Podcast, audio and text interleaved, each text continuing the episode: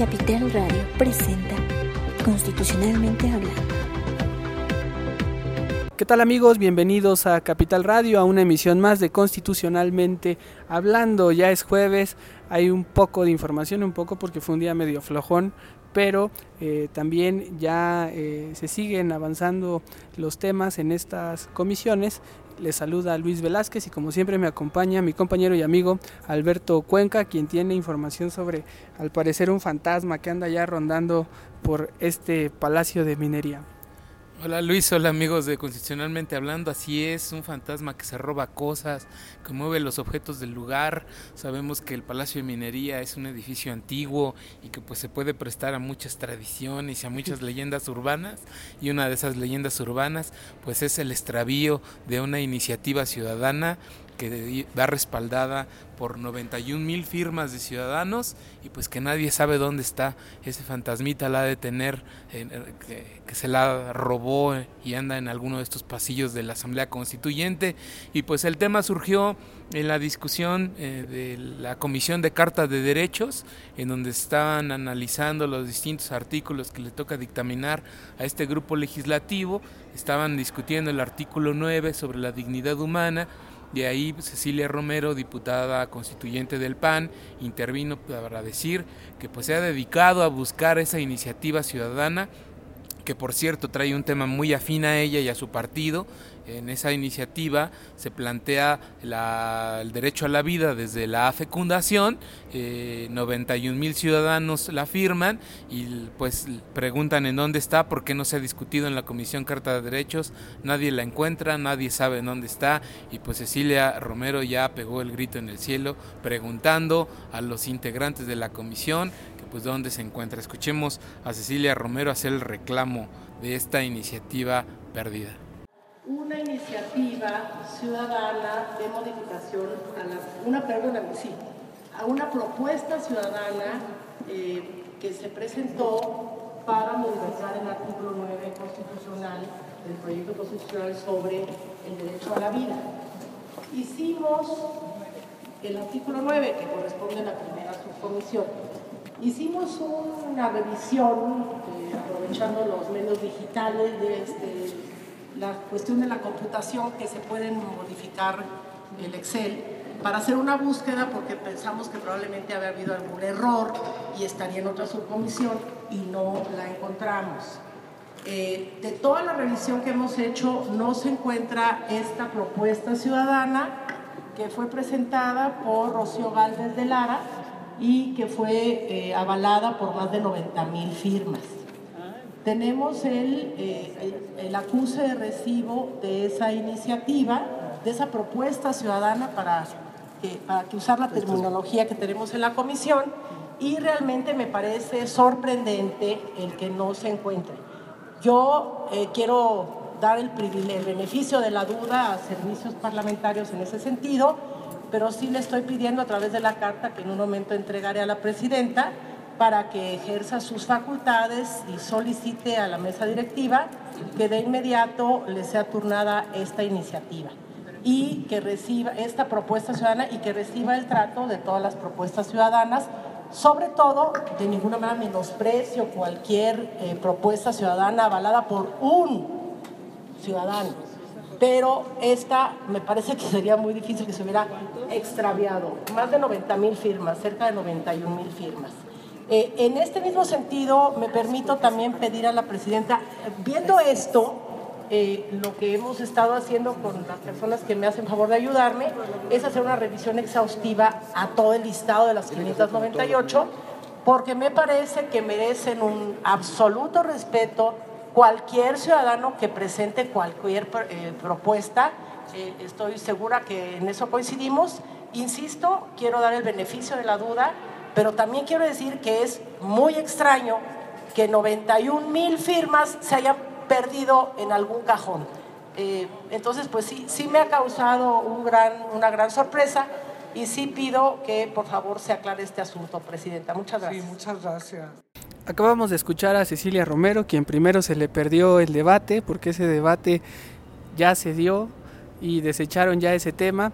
Y pues ahora viene a hacer este reclamo de que se hicieron perdedizas 91 mil firmas con una iniciativa que a propósito pues estas iniciativas ciudadanas son las que ella pidió que se vuelvan a discutir para que no quede fuera del debate y pueda ella pues ahora sí que dar la discusión, la pelea que se le fue por no asistir a la Comisión Carta de Derechos el día que se discutió la iniciativa del Partido Encuentro Social que versa sobre el mismo tema de la, del derecho a la vida y queda ese tema eh, pues para que es una de las incógnitas más. A ver qué respuesta da Marcela Lagarde o en este caso el presidente Alejandro Encinas de la mesa directiva por lo que con, con lo que respecta a la gaceta parlamentaria y a oficialía de partes que es donde se tuvieron que haber hecho la entrega de este tipo de, información y eh, mantenerlas bajo resguardo para para que se puedan debatir y ojalá eh, este pues no tenga razón en que se hayan perdido porque eso nos preocuparía a muchos de que se estén perdiendo las iniciativas ciudadanas. Sería una una muy mala noticia para este constituyente el que se estuvieran eh, desapareciendo eh, este tipo de información tan valiosa que han hecho los ciudadanos. Así es y sobre todo porque justo este extravío de la propuesta de 91 mil ciudadanos se da cuando el Instituto de Transparencia de esta ciudad, el InfoDF, da a conocer que en, su pleno, en una reunión del pleno, resolvieron que la Asamblea Constituyente es un sujeto obligado de transparencia de esta ciudad, con todas las obligaciones que esto conlleva. Una de las obligaciones es a proteger datos personales, a proteger información que esta asamblea constituyente obtenga y administre, pues entonces el, tema del parlamento abierto y la transparencia pues queda un tanto en entredicho si se extravían las propuestas ciudadanas, ¿no? Y bueno, haciendo un poquito eh, énfasis en esto de, de la... Eh, eh, las puntillas que pone Cecilia Romero en torno a este tema, ella dijo que cuando venga el asunto del predictamen, que ya en el predictamen se empiecen a discutir ya y a votar los distintos artículos, y ya cuando empieza la discusión formal de comisiones, ella va a insistir en meter el tema, ¿eh? o sea que no se rinde para nada. Pues no se rinde y ya veremos este debate, ojalá aparezca la iniciativa y independientemente de ello se dé un buen debate con argumentos, aunque como ya le anticipamos a nuestra audiencia inconstitucionalmente hablando, según la ministra en retiro Olga Sánchez Cordero, es un tema que es constitucional y que no tendría materia ni cabida dentro de esta constitución de la Ciudad de México. Pero ¿qué más hay en cartera, Alberto, en este día pues un poco flojo? Eh, flojo pero intenso en el fondo, en la grillita de fondo, en esa grillita de fondo que les gusta mucho hacer a los de izquierda, sobre todo a estos de Morena contra el PRD y viceversa, pues hoy se da un capítulo de, de esa lucha este, soterrada entre los legisladores de izquierda. ¿En, dónde? ¿En qué ring? Pues en el ring de la Comisión de Pueblos, en donde tienen un desbarajuste, este, todo está patas para arriba porque no logran ponerse de acuerdo en la manera de realizar esta consulta a los pueblos indígenas que ya les hemos venido comentando en Constitucionalmente Hablando. Era la sesión de la Comisión de Pueblos, habían estado discutiendo por varias horas, llegó el momento de la comida, Mardonio Carballo, presidente de la comisión, dice, pues bueno, como no hemos logrado avanzar en acuerdos para definir el método para la consulta, vámonos a comer, regresamos a las 4.15 a continuar con los trabajos. Y pues se cumplió el momento, 4.15, dieron las 4.20, estaba en el salón eh, la secretaria de la Comisión de Pueblos, la perredista Nelly Juárez, y ella toma el micrófono para decir en su calidad de secretaria de comisión que levantaba la sesión, aunque no fuera la presidenta de la misma, porque no habían llegado los de Morena, se fueron a comer y pues no regresaban, entonces dijo, pues esto no, no es un cumplimiento de los acuerdos, este, habíamos quedado que a las 4.15 no llegaron, lo sentimos, nos vamos. Y pues Nelly Juárez aprovecha el momento para decir que no se respetan los acuerdos y que con gritos no se imponen las cosas. Se verá directamente contra las de Morena, Patricia Ruiz Anchondo y Consuelo Sánchez, a quienes acusa que con gritos han estado intentando imponer sus ideas sobre el método para la consulta indígena. Escuchemos a Nelly Juárez. No hemos tenido un acercamiento como tal a las, a las este, instituciones que nos pueden ayudar y no es un tema de que intervieran. De hecho, el experto internacional lo explicó muy claramente, no son para apoyar. La otra es el, eh, el tema de que tenemos que estar trabajando claramente el tema... Eh, de con quiénes, cómo y en qué carácter estén participando los pueblos. Para mí sí tienen que estar desde la construcción propia de la convocatoria presentes los pueblos. No tenemos tiempo y tenemos que llegarnos de lo que legalmente está establecido. Son temas que están ahí claros, pero hay una cuestión de no diálogo. Estamos ya no en unas condiciones de diálogo, eh, cuando no se puede convencer con la razón y se prefieren los gritos, no se puede seguir trabajando. ¿no? Decretamos un receso para calmar los ánimos, para trabajar, pero estamos violando nuevamente los acuerdos después de pasar no solo los 20 minutos del receso, sino el tiempo posterior, ¿no? Y entonces eh, yo sí tengo que ir a sesionar, la diputada Ana Julia también ya estaba cansada, tenemos otras comisiones y para mí es mejor hacer el envío y estar sacando el tema de trabajo. El grupo parlamentario de Morena, ¿no? Este, sobre todo la diputada Consuelo Sánchez, la diputada Patricia Ruiz Anchondo, había un acuerdo donde se decía que iba a haber un este, acompañamiento de apoyo por parte de las instituciones. Actualmente no estamos viendo este este, esta cuestión y esto está trazando el tiempo, ¿no? No podemos sacar una convocatoria sin saber cuántos y cuáles son los insumos que podemos contar. Escuchamos a Nelly Juárez, quien como bien lo dice aquí, eh, efectivamente, narrarle un poco a los amigos de Constitucionalmente hablando que las comisiones eh, sí tienen debates muy acalorados. Hemos presenciado cómo de repente empiezan los gritoneos, el arrebatarse el micrófono para eh, cada quien sugerir sus puntos de vista y pues sí ha sido un debate por lo menos estridente en muchos de los temas, quizá no todos de fondo, pero sí algunos de forma y ha sido eh, pues también lamentable que, no se tenga a la altura para debatir dentro de un parlamento. Entendemos que sí, es, es este, son temas que nos llegan a apasionar y lo, cuando te apasionas eh, puedes a lo mejor exaltarte, elevar la voz, pero ya llegar a los gritos y a las peleas, pues ahí eh, se vuelve complejo y este tema de la consulta sigue siendo uno de los más álgidos.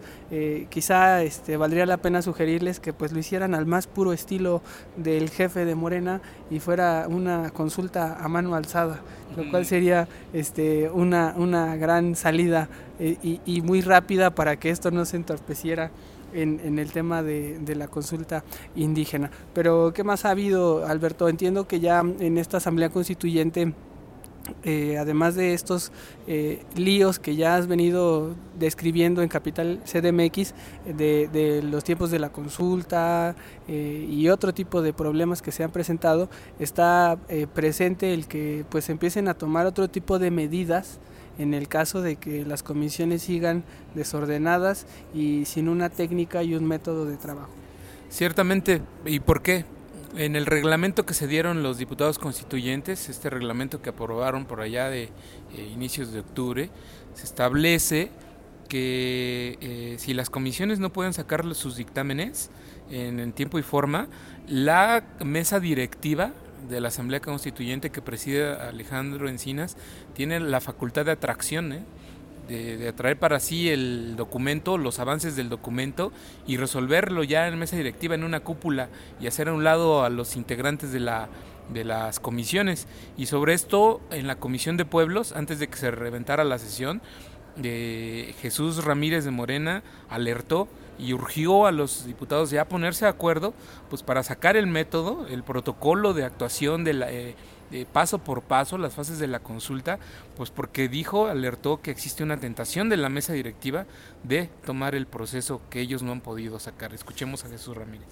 Que, este, que pediría esos acuerdos y que aquí definamos, si están de acuerdo, en que vayamos abordando el documento y que en cada una de sus fases vayamos discutiendo lo que haya que acordar o que haya que discutir o definir, para que ya de una vez hoy tengamos una propuesta que hacer a la mesa directiva sobre ese proceso de, de, consulta. Para que no, es que si no lo hacemos así, y ahora sí cierro, va a haber la tentación de tomar el proceso en manos de la mesa directiva por, por desesperación, o sea, que quiera por mal, por entonces, o, o, o, a lo mejor de mala fe, ya lo, lo definiremos en función de qué se ocurre, pero evitemos eso y este, como nos corresponde a nosotros como comisión hacerlo, tomar la definición y entregar esa propuesta para que sea tomada en cuenta y pedirle a, a la mesa directiva que no presente el punto mañana.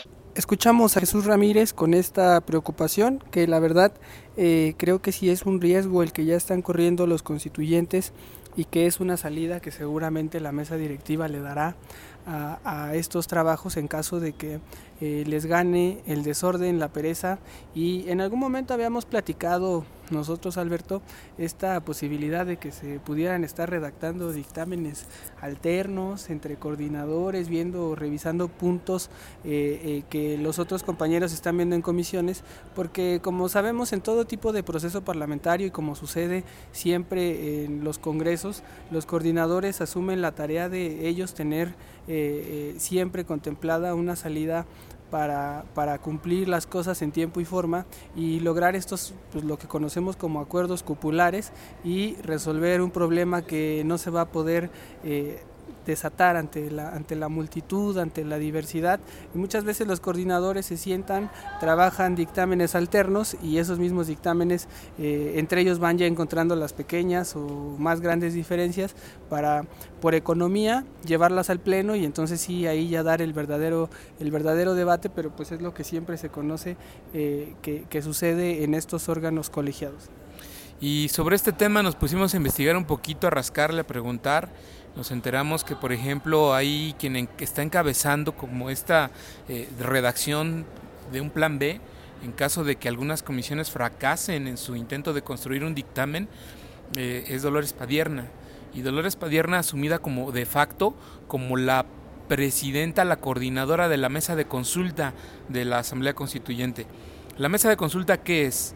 Es una eh, tipo órgano de gobierno de la Asamblea Constituyente, integrada por todos los coordinadores parlamentarios. Ahí están los coordinadores de las 10 bancadas que, integran este órgano legislativo. Eh, no, originalmente se había comentado que esta mesa de consulta no iba a tener eh, una, una, presidencia, una coordinación, que iba a ser un organismo eh, horizontal, en donde todos iban a tener el mismo peso específico.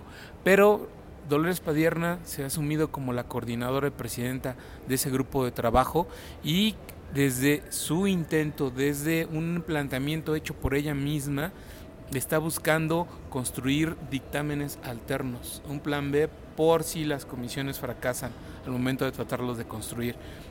Entonces, pues sí, eh, al parecer existe esa posibilidad, ¿no? De que una cúpula decida cuando una mayoría fracase. Sería lamentable que, se impusieran las cúpulas, pero independientemente de que eso pueda suceder, sabemos que eh, a partir de la mitad de diciembre o quizá en enero tendremos, tendrá que haber un debate artículo por artículo en el Pleno y el Pleno es la máxima autoridad en esta Asamblea Constituyente y ahí estaremos viendo cómo avanza cada uno de estos temas y por supuesto que les estaremos informando puntualmente si eh, antes del 10 de diciembre aparecen más de ocho dictámenes o dictámenes alternos en esta Asamblea Constituyente. Sí, Luis, y pues bueno, eh, hablando de Lourdes Padierna, te quiero comentar que eh, platicamos con ella porque teníamos muchas dudas sobre esta propuesta que viene en la iniciativa del jefe de gobierno de crear un eh, impuesto a la plusvalía eh, un impuesto eh, al valor del suelo adquirido a raíz de inversiones públicas que se hacen en tu colonia, en tu barrio, que buscan embellecer o mejorar eh, las condiciones de infraestructura y de, desarrollo urbano de una zona, se te cobraría un impuesto pues por, por estas obras de infraestructura que han mejorado el, el valor de tu propiedad. se llamaría impuesto a la plusvalía le preguntamos a Dolores Padierna y pues ella nos, nos dice que están buscando mejorar la redacción de, ese, de, ese, de esa propuesta. Viene en el artículo 26, numeral 8, que habla del pacto fiscal y habla precisamente de un gravamen a la plusvalía. Y Dolores Padierna nos dice pues que, que en la búsqueda de esta no mejor redacción del artículo, no quedaría como impuesto, no quedaría como gravamen, no quedaría como una nueva obligación fiscal. ¿Cómo quedaría? Ni ella sabe. Lo maneja a nivel de cobro. Eh, sería un cobro, eh, pero eh, pues solo a los grandes inmuebles. Que, en una misma manzana puedan convivir inmuebles de distinta densidad y distinta altura, se tendría que ver en una ley secundaria cómo aplicar este, este cobro en una sola exhibición eh, a eh, solo grandes inmuebles. Escuchemos a Dolores Padilla. Pedimos todos que hubiera una nueva redacción de este concepto porque no se trata de ningún gravamen, primera aclaración. Segundo, no se trata de quitarle su ganancia, su plusvalía privada a los dueños de los inmuebles. Se trata de hacer el cobro de una vez, de una sola vez, por la densificación, por la edificación, eh, derivada del plusvalor que obtiene cada inmueble de la infraestructura pública. de obras públicas. De las obras públicas que se hacen alrededor, que es, son todas en infraestructura. Sí. Infraestructura urbana pagada con recursos públicos, eh, misma que solo pagarían aquellos que son, eh, que tienen torres, que tienen una densificación alta y que se benefician mucho de la plusvalía pública. Pero ¿cómo harían para, para identificar o para dividir quiénes sí, quiénes no? Pues de acuerdo a la, a la densidad que tenga cada inmueble. Si es de un solo piso, no, no pagaría evidentemente. Si es una torre, sí tendría que, que retribuir. Eh, de la, o sea, sus inmuebles adquieren un plusvalor derivado de la inversión pública en infraestructura. Ese plusvalor, una parte sí es para eh, regresarlo a la ciudad. Si no es gravamen, si no es impuesto, si no es obligación fiscal, ¿cómo le podremos llamar? ¿Cómo lo podemos? No sé cómo llamarle, se le llama plusvalía. Plusvalía. Eh, aquí, en muchas partes del mundo y en México, yo lo señalé, varios estados de la República tienen ese concepto y se llama plusvalía. Pero no es un impuesto que tengan que estar pagando cada año o un impuesto que paguen cada mes o un impuesto que se le agregue al predial, no es nada de eso. Escuchamos a Dolores Padierna que dice, pues no sabemos cómo le pondríamos, pero habrá alguien que lo pague. Yo creo que el término correcto sería un aprovechamiento, aprovechamiento que se hace pues un pago en una sola exhibición que queda como parte de las arcas, es una figura recaudatoria que existe dentro del Código Fiscal de la Ciudad de México y que como ella lo plantea en este caso se referiría a la plusvalía en el caso de los desarrollos que se pudieran ir realizando en esta ciudad que eh, pues de alguna manera también eh, está muy vinculado con el tema predial porque precisamente el predial es lo que nos cobra, ¿no? Eh, eh, pero pero no, no, necesariamente anualmente. Recordemos que eh, la Ciudad de México ha tenido procesos en los que se ha tenido que volver a hacer una reevaluación del catastro para identificar cómo ha crecido y entonces realizar los ajustes y los cobros correspondientes. Esto entiendo que lo que buscaría sería ir eh, eliminando esa, esas evaluaciones catastrales que a veces se hacen por décadas y irlas haciendo eh, día con día. Si aquí estamos identificando que ya va a eh, levantarse 10 pisos, pues de una vez cóbrales la plusvalía que esto va a tener y así. Y plusvalía pues es un término más bien que, que tiene que ver con una responsabilidad que tiene el Estado. La plusvalía es acorde a los servicios que tiene una determinada zona.